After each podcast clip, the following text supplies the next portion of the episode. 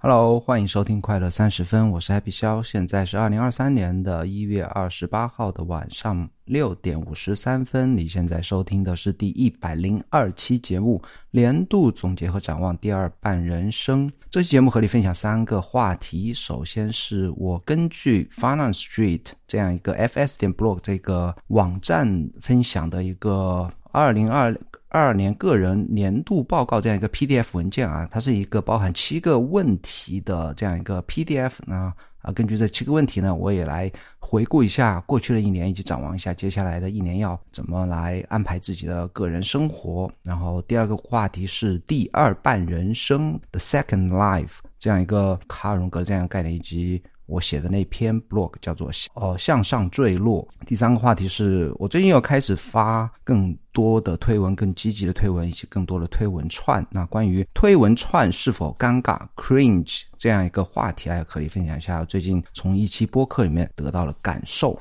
也想提醒一下呢，这期更多的是关于我个人，和之前的每期快乐三十分不太一样的地方，这一期是比较和我 happy 肖个人相关的一期播客。当然我在回顾的过程中，回答那些问题的过程中，你也可以和我一起来思考一下自己的过去一年以及未来一年应该怎么来反思自己，来改进提高自己。当然这总体来讲是一个一期比较个人的节目，如果你对我不太感兴趣，或者说不想听我唠叨个人自己的事情，也也可以关掉这期播客，也欢迎你继续收听后面的节目。那开始之前，我还是想特别感谢一下啊、呃，过去一年都在快乐三十分里面资助我啊，也就是在这期节目里打广告的有知有行 A P P 啊。那这期节目开始呢，我和他们的一为期一年的合作就暂时告一段落，不知道未来还是否有机会合作啊。我在这边特别感谢他们，因为我感觉他们是在我还没有太多人气，当然现在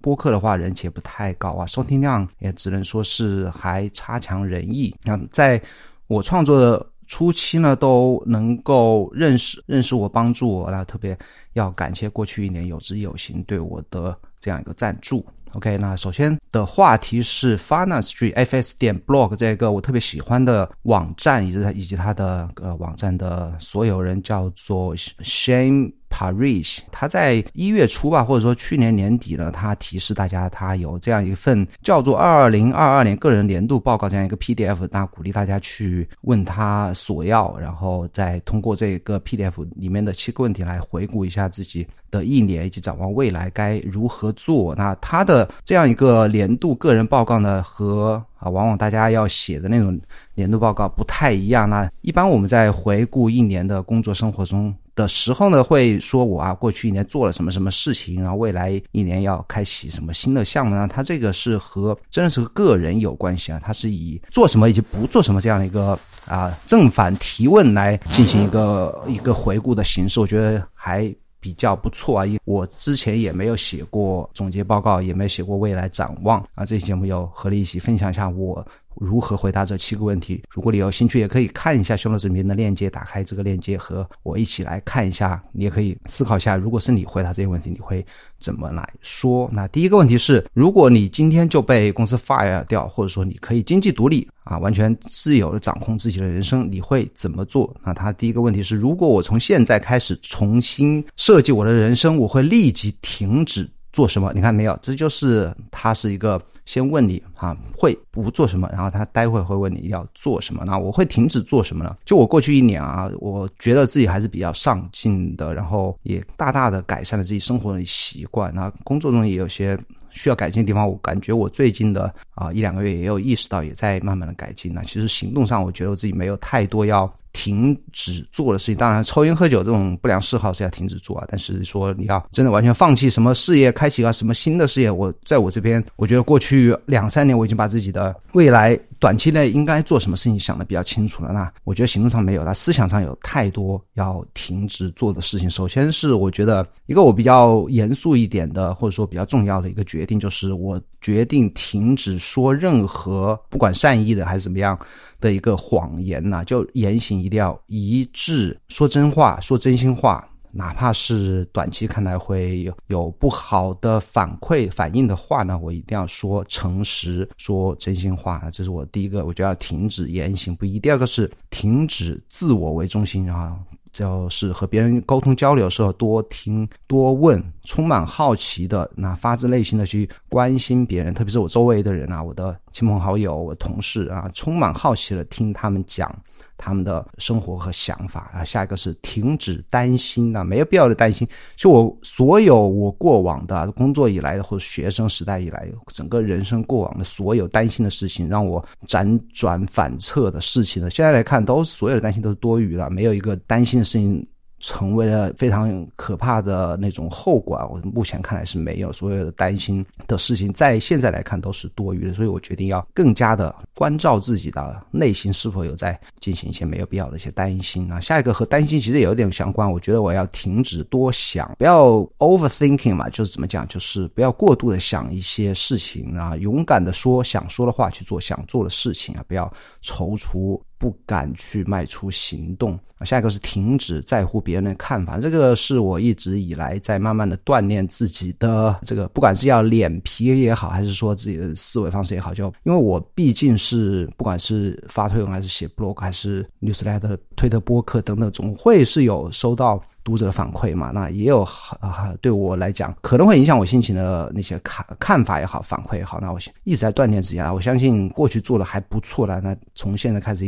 应该在这一方面要持续的去改进啊，做自己啊，然后初心是为了表达自己，那同时也是帮助别人，只要初心是一个好的，我觉得不要在意别人的看法。下一个问题就是当我停止做呃一些事情的时候，我应该开始做什么啊，一个大前提就是说，如果今天被 fire 掉，或者说我从现在可以完全掌控我的个人生活的话，我会开始做什么？那假设我是现在可以完全掌握掌握自己的人生，我相信啊，我还是会继续做现在在做的事情，只不过会有更多的时间去做啊，包括继续的阅读和写作啦。这是我目前发现我是可以持续去做也喜欢做的事情，包括录播课，包括做视频。那如果不用上班的话，那目前看来还不太可以实现啊。如果不用上班的话，我会加倍的去来做读书啊、写作这件事情。那如果说有什么我后悔没有更早来做的事情呢，我觉得是如果我可以回到更久以前啊，哪怕不是十年二十年甚至三十年之前呢，我会开始每天阅读啊。其实我之前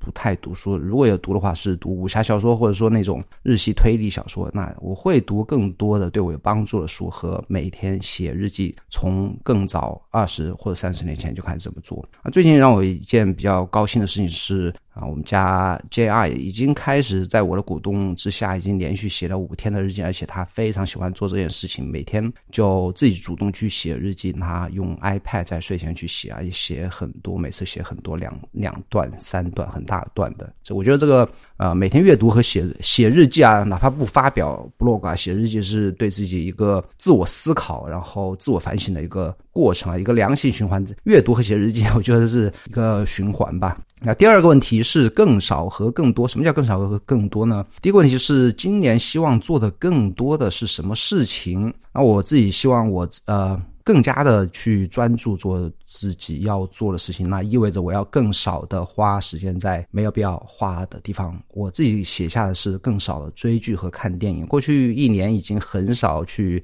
看动画片，连续剧几乎看的很少少一点点，电影看的更加不多，但我觉得把这些时间完全可以全部再、呃、收集起来利用起来，那更多时间做更有意义的事情。那第二点的话，更多的会做什么呢？我觉得我会更多的弹钢琴。去年一年钢琴有进步，但中间停止了好几个月，不管是疫情的原因还是说客观什么原因吧。那我希望今年能更多时间学钢琴，学乐理，弹钢琴啊，目标是能够在年底和 J R 一起来演奏一些歌曲。然后还有一个更多是我希望有更多时间和周围人聊天。那其实我在上期 newsletter 也分享过啊，一个观点叫做礼人为美，这是孔子说的，就说君子应该生活在一个有仁爱的一个社区里环境里。那我觉得之前做的是不够好，天天就抱手机玩了，现在我会要花更多时间去和家人聊天，特别是和同事聊天，和包括聚会啊，包括和他们一起出去聚聚餐啊，吃饭啊，参加所有邀请我的活动啊，我要回到我的家庭和我的周围的人的身边。那相对而言呢，更少做什么呢？更少我觉得更少刷手机。我最近还一直在提醒在自己不要去做的事情，要刷推特的那些通知，包括刷就是它这些订阅数。它这些数字的增长其实是一种对多巴胺的一个刺激啊，就是感觉自己啊写的东西有人喜欢是吧，阅读量会增加，然后啊粉丝或者说关注订阅数会增加呢，就每天时不时就会去刷啊。有有时候我觉得这个做这件事情其实完全没必要，我觉得应该克制自己啊，一天刷一次，两三分钟看一次就行了。然后还是更少要做事情，我觉得更少喝酒啊，今年最近两个月喝的算比较少了，其实我觉得完全不喝酒也是可以的啊，除了特定的情况下，比方聚会的时候喝一点酒还是可以的，自己在家里就没有必要去啊午餐晚餐都跑去喝酒。第三个问题是被动模式，有什么事情是我等着别人先行动的事情呢？有什么事情是我可以积极主动去做的事情？那有什么事情我在等着别人做啊？工作上是有的啊，工作上有是其实公司最近有转型啊，其实我想主动的找啊我的上公司来谈谈公司未来的方向，以及我个人如何去配合啊公司来有所改进的地方呢？这个是我想主动去找我的找公司聊一聊，找老板去谈一谈，这个不要等着别人来找我去教我怎么做啊。如果在这边领一份薪水，就应该主动的去做到这份薪水应该在应该去有对应的一个啊付出。那什么事情是我可以积极主动的去先做呢？就像刚才讲的，我不要等着别人来找我，我要主动去找公司聊天。还有一件事情是我觉得要更多的去感恩啊，我觉得很多人在过去一直帮助我，我没有去主动的去积极的表示内心的一个感谢，其实内心有去感恩，但是我觉得应该还是主动去去用嘴巴讲的，去直接让别人知道啊。下个第四个问题是播种，也是同样是两个问题。什么事情从下周，如果你从下个礼拜就开始做，可以让我全年过得更轻松？首先我觉得是健康啊，最近疫情感染以来了，就大家都说要多吃一点吧，增强抵抗力，我就啊、呃、每天就吃了很多，体重从六十六、六十七公斤现在已经呃增加到之前的比较比较比较高的水平，七十四，前两天量七十四，我估计现在已经七十五、七十六了，已经重了十公斤左右，快接近十公斤。我觉得要开始减重，然后天气暖和之后要恢复跑步啊打篮球都应该恢复，然后这个觉得我觉得对我全年更加轻松的地方在于，我会一个是字面意义上的轻松，人更轻了，另外一个轻松是会让我不要太带来一些超重带来的一些身体健康问题啊。下一个是我要更多的关注投资啊，更多的关注投资。以前的是从以前都是被动投资，被动的比方说定投一些基金啊什么的，我觉得现在应该主动的去学习更多投资的知识啊，然后了解更多投资的话题。我觉得哪怕是用一年时间来试啊，不管成功失败啊，尝试一下是不是可以比被动的投资能够取得更好的一个收入啊。这个不只是让我今年可以受益啊，也是让我未来的日子都可以受益的一件事情。然后今年做什么可以让明年有个更好的开始了，这个就比较更加的宏观一点。那我觉得是积累更更多的听众读者，然后提高自己的写作技能创作技能，这个是需要我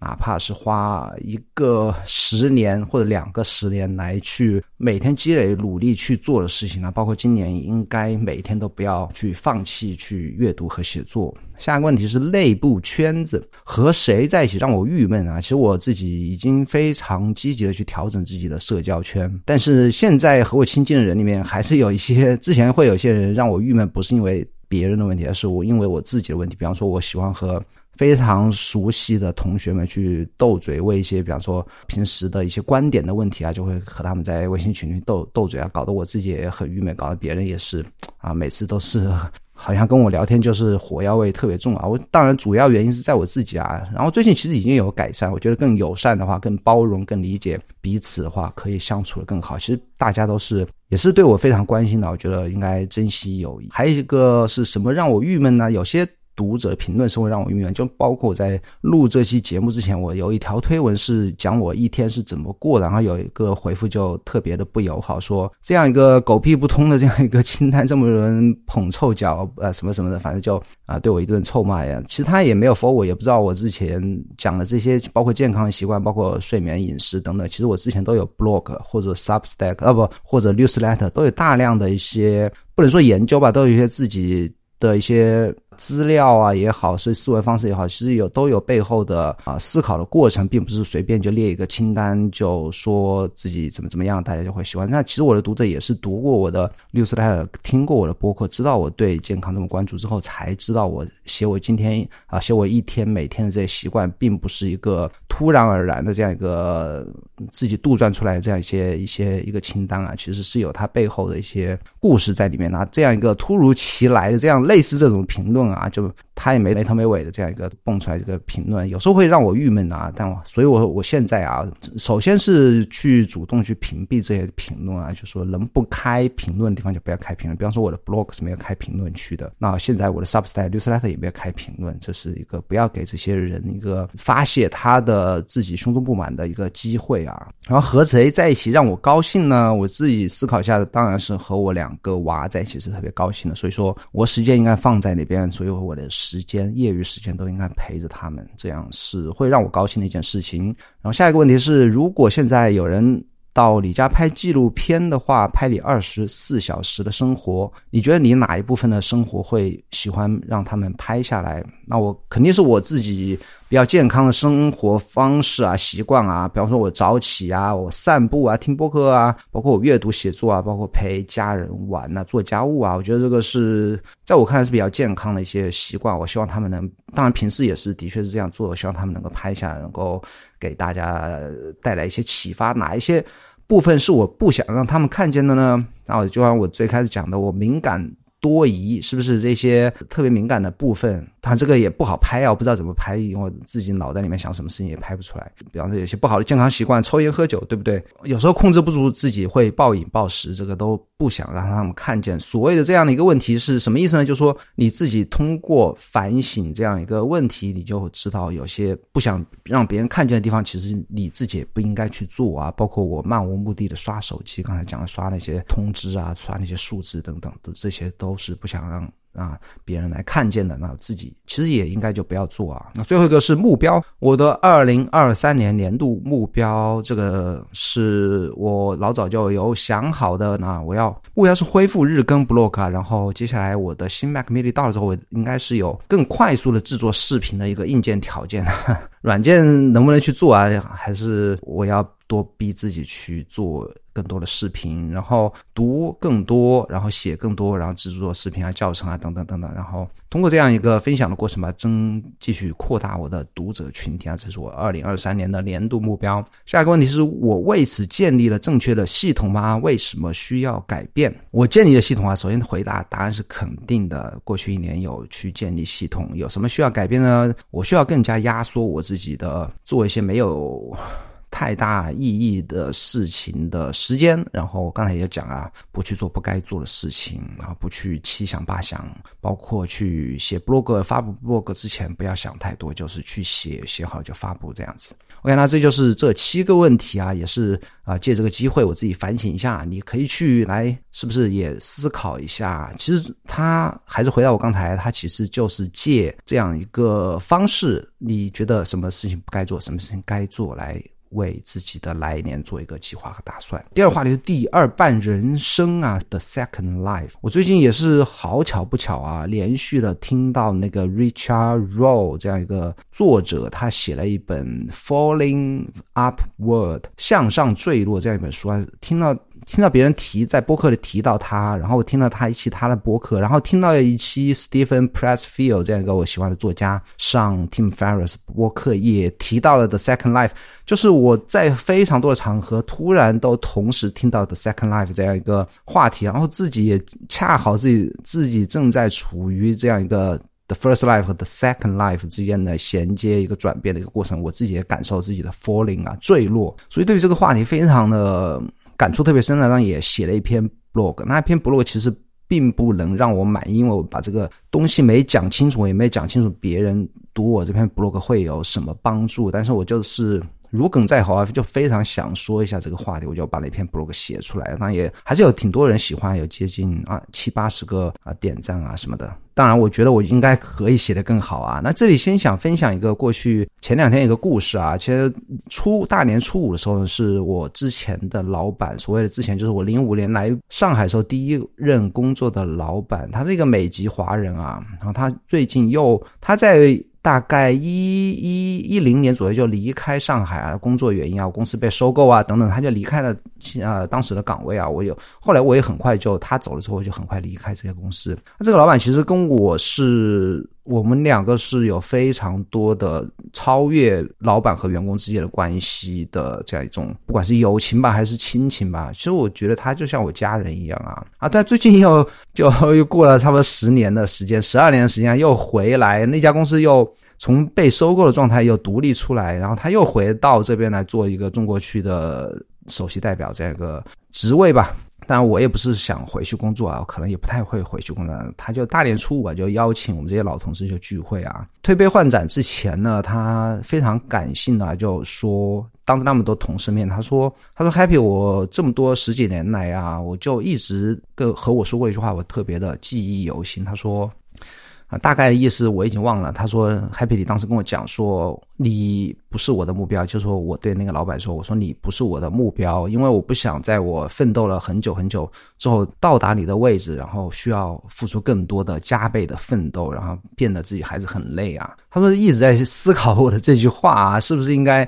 生活家庭工作兼顾一下等等等等吧。当然这个我觉得每个人不一样，我这种想法其实非常消我我在这边说啊，我觉得这种想法其实还是非常消极的。也许是我不愿意做一个类似于管理者的职位啊，或者说我觉得这个不是我自己的 calling 啊等等吧。我的老板那种类型呢，他确实非常享受这样一个一个工作的强度也好，是职位也好，或者他一个工作带来帮助别人帮助下属啊，然后带着公司前进的这样一种成就感吧。其实我也许会享受，但是我不愿意呃，因为牺牲自己的时间或者用大量长时间的工作来换取这样一种享受。所以说一直这个，当然我当时跟他讲的也是心里话，我一直就不觉得这个是我的 calling， 不觉得这是我的目标。他这样的一个职位，这样的一个人，他在做的事情从一开始到现在啊都不是我的目标。但是我呢我的目标是什么呢？当时不知道啊，现在也许知道，也许不知道啊。就说我从来也没有，至今没有真正的去所谓的奋斗过啊，没有真正没有奋斗过。所以 The Second Life 的这样一个概念就让我特别有感触啊，并不是说我从 The First Life 到 Second Life 我就会变得更加奋斗啊，更加上进，更加学习啊，努力工作等等等等，不是啊。我觉得不简单的是从一个不奋斗到一个奋斗的这样一个变化。 The Second Life 更加的哎，首先跟你提句什么是 The Second Life 啊，就是说瑞典心理学家卡荣格的一个概念，他说人的前半生是就是一个 ego 上的或者说世俗上的一个你，你会努力学习，努力工作，努力追求赚更多钱，然后建立家庭，建立一个幸福美满的家庭，然后买房啊，结婚生子等等等等，就是为第二你的 second life 去创造这样一个容器，然后你所有的 second life 就用来呃思考如何填满这个容器或者如何利用这个容器。但是往往人到了 second life 的时候，其实他发现会发现自己他自己所有奋斗得来的这样一个容器也许并不是他想要的，然后他开始有一种崩坏感啊，开始思考自己人生意义到底是什么。这个就是所谓的 the second life。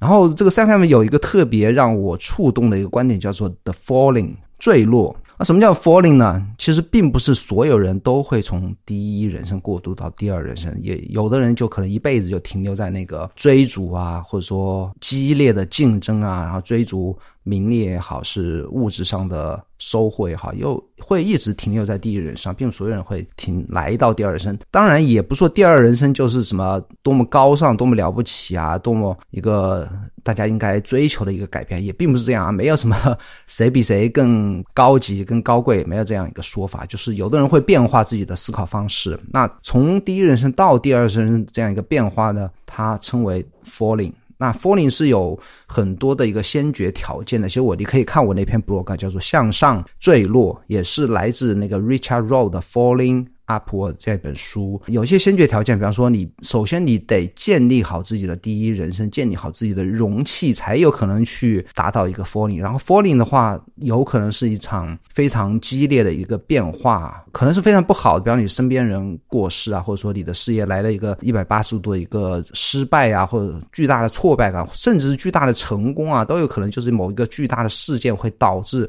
你的整个对自己的人生开始发生了一个怀疑啊。其实我从小啊，从我为什么对 falling 这么感兴趣？我从小还非常非常小的时候，我发现自己就做什么事情都不够努力啊，我就有一个念头，那个时候我估计我才最早可能在初中的时候吧，我就觉得我就觉得未来某一天啊，会有一个非常特别的事情会发生在我自己身上啊。当然我可能觉得是一个非常坏的事情，或者非常好的事情，我知道我就感觉我在那个时间节骨眼之后呢，我会完全变成另外一个人，也许是一个奋斗人，也许也许是一个出家呀，等等等等吧，就会完全变一个人。就我冥冥之中啊，一直就有这样一个一个想法，但是呢，至今呢、啊，我的 falling 啊，其实并没有某一个特定的事件发生，但是我觉得我自己正在经历这样一个 falling 啊，也可能是啊，可能是我的第二个宝宝的降临啊，但其实也并不一定。其实我觉得我从一九年开始就有一些改变。那一九年的时候，那个还没有，当时没有打算要二胎啊。但所以说我在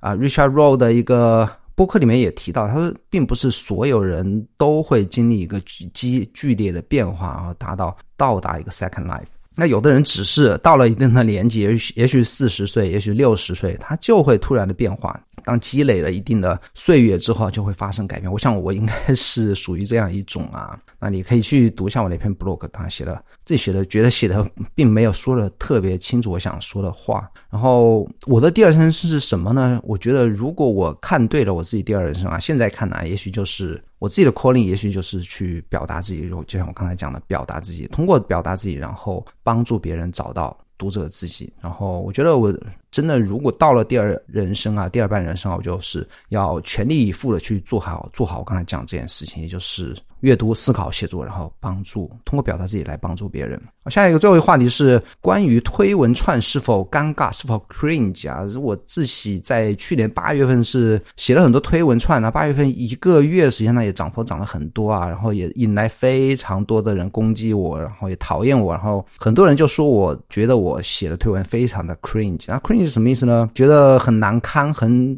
尴尬，觉得就就是像个小丑一样的那样那种感觉吧。那后来我就由于太多人去来攻击我啊，我就暂时的我也思考一下，是不是要通过这样一种形式来增长 follow 我，然后引起这么多人的不快啊。我也觉得是不是自己真的是有问题啊。最近有听了一期播客啊，播客名字叫做 Where It Happens， 那请了两个我还比较熟识的呃，叫做 Ship thirty for thirty 这样一个写作教程的两个创始人啊，分别是 Cole 和 Dickie 这两个人，他们在节目里面恰好也聊到了同样一件事情，因为他们都喜欢发推文串，也没通过推文串这种形式啊。其实推文串它现在是可以说是一个 Twitter hack， 所谓的 Twitter Twitter hack 就是说 Twitter 涨幅的一个密码吧，财富密码，他们也从中也是受益啊。也当然他们是生意人嘛，有自己的有自己的事业，也是要，我觉得是无可厚非啊。为了追求，他们是放，特别是那个 Dickie 啊，他放弃了华尔街的一个比较高薪的一个职位来创立这样一家公司。我觉得他去追求，为了他自己的身价啊，就是养家糊口啊，去追求更大的收益，我觉得是完全无可厚非。但是也非常多人也批评他们啊，不光是批评他们，就很多人呢就对发推文串这件事情不屑一顾啊。慢慢的也有些呃之前那些推推特红人，也包括曾经通过推文串来走红的、啊、那 My First Million 的 Sean、啊、Sean Puri， 他之前也发过那个关于 Clubhouse 的一个推文串，也是非常非常红啊。他那个推文串他现在也不太发推文串，他也是因为太多人去批评写推文串的人非常的 cringe。 还有那个我挺喜欢那个网络作者吧，叫 Julian Shapiro， 他也是在播客里说他不太愿意通过写推文串来继续涨幅啊，但是很多人是介于其他人的这种批评的声浪太大来停止做这件事情。但是呢，我觉得啊 ，Dickie 和 Cole 在这期播客里面讲的这些话，对我还是有非常多的一些触动啊，然后听了这些播客之后，也开始继续来肆无忌惮的能够去写自己想写的话，然后争取在表达自己帮助别人的同时呢，争取去增加一个推特的订阅者的关注者的这样一件事情。那关于 Cringeless Cole 和 Dickie 啊，就是拿他们打游戏拿魔兽争霸来首先来举例一个开头啊，他们说自己特别喜欢玩游戏啊，就是当自己花了很多很多时间去练习魔兽争霸这些个游戏的技巧时，然后打败别人，在激烈的比赛上打败别人之后，经常会有那种输掉人他就很不服气，就说说一句话叫 Imagine play this game seriously， 什么意思呢？就想象一下，哎呀，你玩这么认真干什么？好像就是说啊，对方我输掉只不过是我打打游戏而已嘛，你干嘛去耍这种，是吧？就是为了赢而不择手段啊！他们就是觉得说这种话就很搞笑，大家打游戏不就是为了赢吗？我觉得就是酸言酸语的刀。当然，他现他们也举例啊，就是在推特上，甚至有人拿推特拿这句话来放在自己的 bio 上，说 Imagine Twitter seriously， 就说想象一下，很认真的、很严肃的去去玩。玩推特，也也就是讽刺那些去啊，为了涨 follow 而去写推文串的人啊。其实他们觉得啊，包括自己觉得啊，推特其实就是 game。为什么是推特是 game？ 因为它有所有的奖励和惩罚措施，对不对？你说了好听的就涨 follow， 包括那些所有的数字显显示在你的个人资料上面，你有做订阅多少人，你有多少人订阅你。其实这些就是一个所谓的 game 啊，不能叫 gamification， 它就是一个。我曾经读过一个非常长的一个 P D F， 是把推特的游戏机制说的还比较清楚的这样一个 P D F。那总体来讲，其实所有的这些数字啊、follow 数啊、点赞，包括点赞、转发数啊，说明推特它其实就是一个游戏。那游戏有游戏的玩法，每个人有每个人的玩法，也有游戏里的一个 hack 的地方。那目前的推特的 hack 就是发推文串。那 Cole 说了一句话让我就是有一些共鸣啊，然后听他这句话之后，我就不要太去在意别人的一些看法。他这么说，他说有些人觉得自己太聪明啊、太酷啊，不屑一顾，他们只是喜欢 judging people， 就是去评价这个人评价那个人，反正就是每天一醒来张开嘴巴就说这个人说那个人。他说其实你如何看别人，你自己才是这样的人。你老说别人 cringe， 是不是你自己就太在乎自己在的 authenticity 或者说 originality 的真真实性和原创性，就太在意这样一件事情。那其实推特它只是一个游戏而已，或者说你所谓的原创性真实性，你以这样的一个标准来表达自己的时候，其实也是一种 cringe。 为什么呢？你是为了你所谓的原创和真实这样一个目标来吸引读者也好，来迎合你的 follower， 它其实也是一种 cringe 的一种形式啊，大家其实都是一样的。那他接着说，他说推特上有一种人上推的目的就是就是去就嘛取笑推特上的其他人，他们这样做其实也只是为了点赞转发，只是通过这样不同的方式迎合不同的人而已，其实大家本质上都一样的。但是呢，他们却觉得自己比另外一个群体更加的重要、更加的聪明，从而来 judge people， 来评判别人、批评别人，觉得自己高人一等。但实际上这样的人很负面啊，Cole说我为他们每天醒来而过着这样的人生感到悲哀。是的，我觉得哪怕不是批评别人，不是为了涨粉，就是成天一醒来打开手机就开始说这个说那个，我觉得这样的人其实我觉得也是挺悲哀的，至少我是不愿意成为这样的人啊。当然他还说了很多关于那个推特的一些话，我就不要一一的去去再翻来，我刚才也是写提纲的去翻到翻到他这一段话啊。总总体来讲，我觉得我还是做我自己吧，然后呃，不喜欢我的人，他如果不拉黑我就拉黑他们，然后觉得只要我的初衷是 OK 的，然后我也没说什么去伤害别人的话，说太多是一些自己杜撰的或不切实际的话，或虚构的话，或者说虚假虚伪的话，我觉得都是 OK 没有问题的 OK。 那这就是我关于推文串继续如何和推文这个平台互动的一些最近的一个比较大的一个观念上改变。OK， 欢迎啊，感谢你收听节目，收听到现在呢，我们啊每周四都会在我会在每周四发布这个节目。如果你喜欢这个节目的话，请在苹果播客帮我点赞，或者 Spotify 给我点赞留下好评，也可以在小宇宙关注我并留下你的留言，我会在节目里念出来。你还应该订阅可乐周报，我的可乐周报现在有新的域名可乐点蜜，或者在百度 Google 搜索可乐周报都可以订阅。我现在写的应该是比以前更加驾轻就熟一些，读起来也会更加畅快一些。些，包括我的微信公众号，在微信里面搜索 happy xiao 就可以关注我，然后咱们下礼拜四再见，拜拜。